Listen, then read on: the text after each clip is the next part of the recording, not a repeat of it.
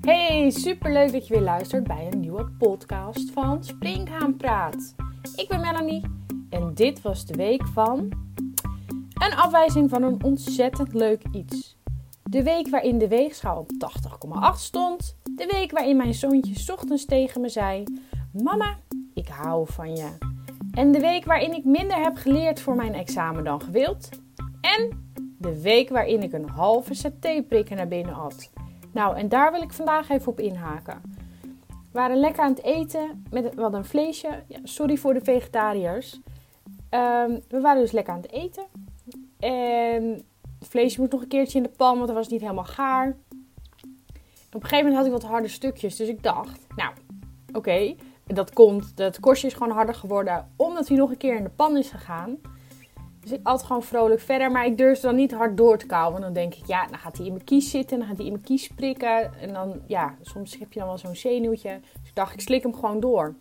Tweede keer, denk ik, nou, nog een hard stukje. Ook gewoon doorgeslikt. En de derde keer dacht ik, nou, ik ga toch eens even kijken. Dus ik haal het uit mijn mond en ik zie gewoon, nou, nog een derde, iets minder dan een derde satéprikker. Dus ik uh, flipte hem een beetje de pan uit. Want ik dacht, ja, dan zit er dus twee derde theeprikker in mijn buik. Dus ik had meteen even de huisartspost gebeld. Even gevraagd, wat moet ik doen? Nou, ze, zei, eh, ze ging meteen met het ziekenhuis bellen voor overleg. Nou, ik durfde alleen nog maar recht op te staan. Want ik was bang als ik naar beneden zou bukken. Dat hij zo mijn darm zou perforeren. Wat natuurlijk onzin is. Maar ja, ik ben toch een beetje een hypochonder. Um, toen belde ze me terug. Toen zei ze, ja, het is belangrijk om eigenlijk nu meteen even ontbijtkoek te eten. Dan wordt dat ingekapseld, die stukjes hout. En dan als het goed is, dan begeleidt het zo je darmen zo plop uh, naar buiten, het toilet in. Uh, dus dat heb ik meteen gedaan. En ze zei meteen, als je maar ook iets voelt of je wordt niet lekker, bel meteen huisartsenpost. Gebeurt het morgen en je belt naar de dokter en die zijn in gesprek en alleen de spoedlijn is open, bel de spoedlijn. Nou, dat is nooit zo'n heel fijn idee als je dat mag bellen, maar het is alweer een paar dagen geleden en het gaat hartstikke goed. Dus ik denk dat hij al in de wc is beland en dat is een goed teken. Maar ja, nu zijn er natuurlijk, ja, ik ben af en toe hypochondisch, maar er zijn zoveel gekke, rare ziektes. Ik, toen ben ik maar eens even gaan googlen. En toen kwam ik op gezondheidsnet en uh, zag ik ook iets staan. Want ja, ik heb dan per ongeluk een satéprikker gegeten. Maar er zijn dus mensen die hebben de ziekte Pika. En die hebben dus een onbedwingbare trek om andere producten die je normaal niet zou eten, zoals satéprikkers, toch wil eten. Dus sommige mensen eten gewoon schuursponsjes, gewoon papier of klei. En waarom, ja, waarom deze mensen die aandrang hebben of wat de oorzaak is, is nog steeds onbekend. En de aandoening is zeer gevaarlijk, want niet alles wat patiënten nuttigen kunnen de darmen aan. Kijk, als je spons eet en het komt in je maag terecht en water, ja, dat, dat gaat natuurlijk helemaal niet goed. Dus ja, zo vergiftigen ze zichzelf eigenlijk. Nou, wat, wat ik nog meer allemaal las, dat vind ik heel erg zielig. Dan heb je het visgeursyndroom. Um, ik heb dat wel eens gezien bij um, Je zal het maar hebben van BNN. Ook zo'n tof programma. En mensen ruiken dan echt letterlijk naar vis. En daar kunnen ze gewoon niks aan doen. En zelfs moeten ze nog um, bepaalde producten vermijden om te zorgen dat, dat die geur dus, dus niet nog erger wordt. Ja, dat is best wel sneu. En dit vond ik ook wel een hele aparte. Het gaat over een man in Indonesië. En het schijnt al heel veel over geschreven te zijn, maar ik heb er nog nooit van, eerder van gehoord. Toen hij 15 jaar was, toen viel hij op zijn knieën. En daarna begon hij heel langzaam op een boom te lijken. Zijn handen en zijn voeten die veranderden gewoon in een soort van wortels. En na 20 jaar kreeg hij eindelijk hulp van een Amerikaanse huisarts. Of een huidarts, sorry. En um, ja, die denkt dus dat hij besmet is geraakt met een of ander virus. En uh, andere mensen krijgen daar normaal fratten van. Maar hij reageert daar zo extreem op dat hij eigenlijk echt een soort van boomuiterlijk daarvan krijgt. Het is best wel uh, apart. En dan had ik nog iets. Dat um, het heet Harlequin icht. En dat is een genetische huidaandoening. En als baby's worden geboren, hebben ze een geruit en een beetje een schubachtige huid. En het lijkt dus een beetje op een ja, vissenschubbe. Eigenlijk een soort visje. Ehm, en het is eigenlijk ehm, heel erg, ehm, heel erg, ja, hoe noem je dat? Uitgedroogde huid. En daardoor moet je eigenlijk gewoon denken aan, echt aan de schubben van een vis. Maar helaas uh, overlijden ze wel al vaak naar de geboorte, omdat de, ja, ze raken te, te dehydrateren. Ja, oh, dat is een lastig woord. Afijn, ze drogen op. Dat is het beste. Nou, niet het beste, maar om het uit te leggen. En ze krijgen infecties. Mm, en van deze heb ik al eens eerder gehoord. Is de olifantenziekte. En dan krijgen mensen echt zo'n hele dikke olifantenhuid. En de huid wordt eigenlijk steeds grover. Ik heb dat toen ook een keer gezien met uh, Je zal het maar hebben.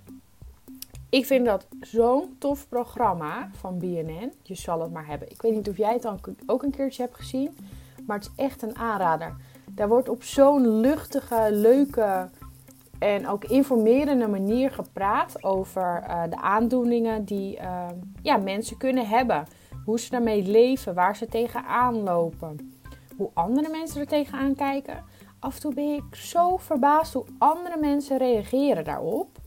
Ik bedoel, als wij mogen kiezen hoe we eruit zouden zien, dan zouden we misschien allemaal wel Duitse Kroes lijken of, of, of wie dan ook. Ja, ik vind niet dat je daar uh, mag oordelen. En nu zag ik dat BNN laatst ook een ander programma heeft. En um, nu ben ik de naam kwijt, dus ik ga even kijken. Volgens mij, uh, uh, wat een vraag heette het of zo. Ik ga even kijken. Um, oh ja, ik durf het bijna niet te vragen. En um, in dat programma waren er uh, allemaal mensen die hadden een, um, een gezichtsaandoening. Dus iets wat echt wel meteen, ja, letterlijk in your face. Uh, iemand die zat helemaal onder de bultjes. Iemand had een brandplek op zijn gezicht. Uh, iemand anders had allemaal pigmentvlekken. Bij de een was zijn kaak half verwijderd vanwege een tumor. En de ander die had een hele bolle wang vanwege een tumor. En ik vond dat zo een mooi programma om te zien. Omdat je uh, er worden allemaal vragen gesteld waar heel veel mensen vaak ook over nadenken als ze iemand zien met zo'n aandoening. Of die gewoon echt letterlijk gesteld worden. En dan hoor je dat dat, dat gewoon gesteld wordt. En denk je, hoe kan je dat, hoe kan je dat vragen? Vragen zoals van, ben je wel helemaal in orde? Daar kan je toch, dat, ja, kom op. Ik vond het best wel hard om te horen. En um, ik was ook aangegrepen door een meisje die, um, die, heel knap meisje. En die had aan één wang, uh, die was groter omdat daar een goedaardige tumor zat sinds haar geboorte. En uh, de vraag was, voel je je beperkt? En toen zei ze ook, ze voelt zich dermate beperkt dat als zij niet dat die opgezette wang had van die tumor, dat ze al lang al een YouTube kanaal zou hebben gehad. En dan denk ik, waarom doe je het niet gewoon? Want ik zou echt kijken. Ik vind het zo zonde dat, om te horen dat eigenlijk, want eigenlijk komt het door alle mensen eromheen, uh, die reageren zo en die geven dat gevoel van dat ze worden bekeken en um, dat ze anders zijn dan anderen. En ik vind dat zo zonde, want het is echt zo'n mooie meid. Met of zonder dikke wang ik hoop, ik hoop echt dat zij dat een keer gaat doen. Want voor mij is zij super leuk. Ook uh, op YouTube. Dus ik hoop echt dat ze dat gaat doen. Ze vertelde ook, uh, ze vroeg ook, ja, kan iemand wel verliefd op je worden? En ik vond het ook heel mooi om te horen dat zij uh, getrouwd is met haar man. En er was nog iemand die vond ik echt heel erg leuk. Die was zo vrolijk.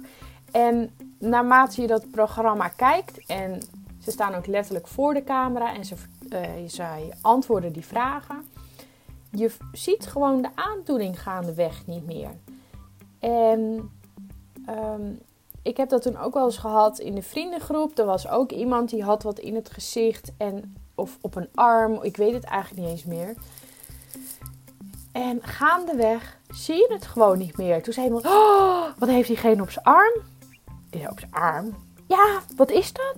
Nou, uh, wat? En ze moesten het letterlijk aanwijzen omdat als je iemand langer kent, dan zie je dat gewoon niet meer. Je, je ziet alleen het innerlijk. En dat maakt, ja, dat zie je gewoon niet meer. Maar in ieder geval echt een tip om te kijken. Uh, ze doen iedere keer ook andere groepen. Nu waren het mensen die uh, aan de buitenkant een aandoening hadden. Um, ja, ik heb ook wel eens gezien dat ze alcoholisten hebben gedaan. Dus het is echt een tip. Ga dat echt kijken, want dan zie je hoe eigenlijk hoe debiel de mensheid soms in elkaar zit om zo te reageren op mensen. En dan zie je hoe knap, hoe slim. Want ik moet echt zeggen, dat soort mensen hebben zo vaak de wijste uitspraken ever. Um, daar word je echt door geraakt. En die geven echt tips. En um, ja, ik zou wel toegeven, ik ben niet vies van om later ooit een keertje botox te gebruiken. En dan hoor je deze mensen en die zeggen dan: ja, maar waarom zou je in godsnaam wat aan je lichaam doen en iets verbouwen uh, terwijl je er zo goed uitziet in hun ogen? Want hun zijn verplicht om dingen te moeten doen aan hun gezicht, omdat ze anders niet met de pijn kunnen rondlopen. Dat zet je natuurlijk wel even aan het denken. Maar goed, hier kwamen we dus eigenlijk op. Omdat ik van de week een satéprikker heb opgegeten. Ik vind het weer een mooie afsluiter. Laten we niet te lang alle podcasts doen. Lekker snel, of tenminste snel, niet te lang. En dan kunnen we altijd kijken. Ik ben namelijk eerst benieuwd wat jullie er überhaupt van vinden om naar mijn gebrabbel te luisteren. Ehm, dus bij deze, tot de volgende keer. Ik ga het weer lekker bijhouden wat ik allemaal de aankomende week weer allemaal mee ga maken. En ik hoop jullie uh, volgende week weer uh, terug te zien. En veel luisterplezier. Een fijne ochtend, middag, avond of nacht. En tot de volgende keer. Doei doei!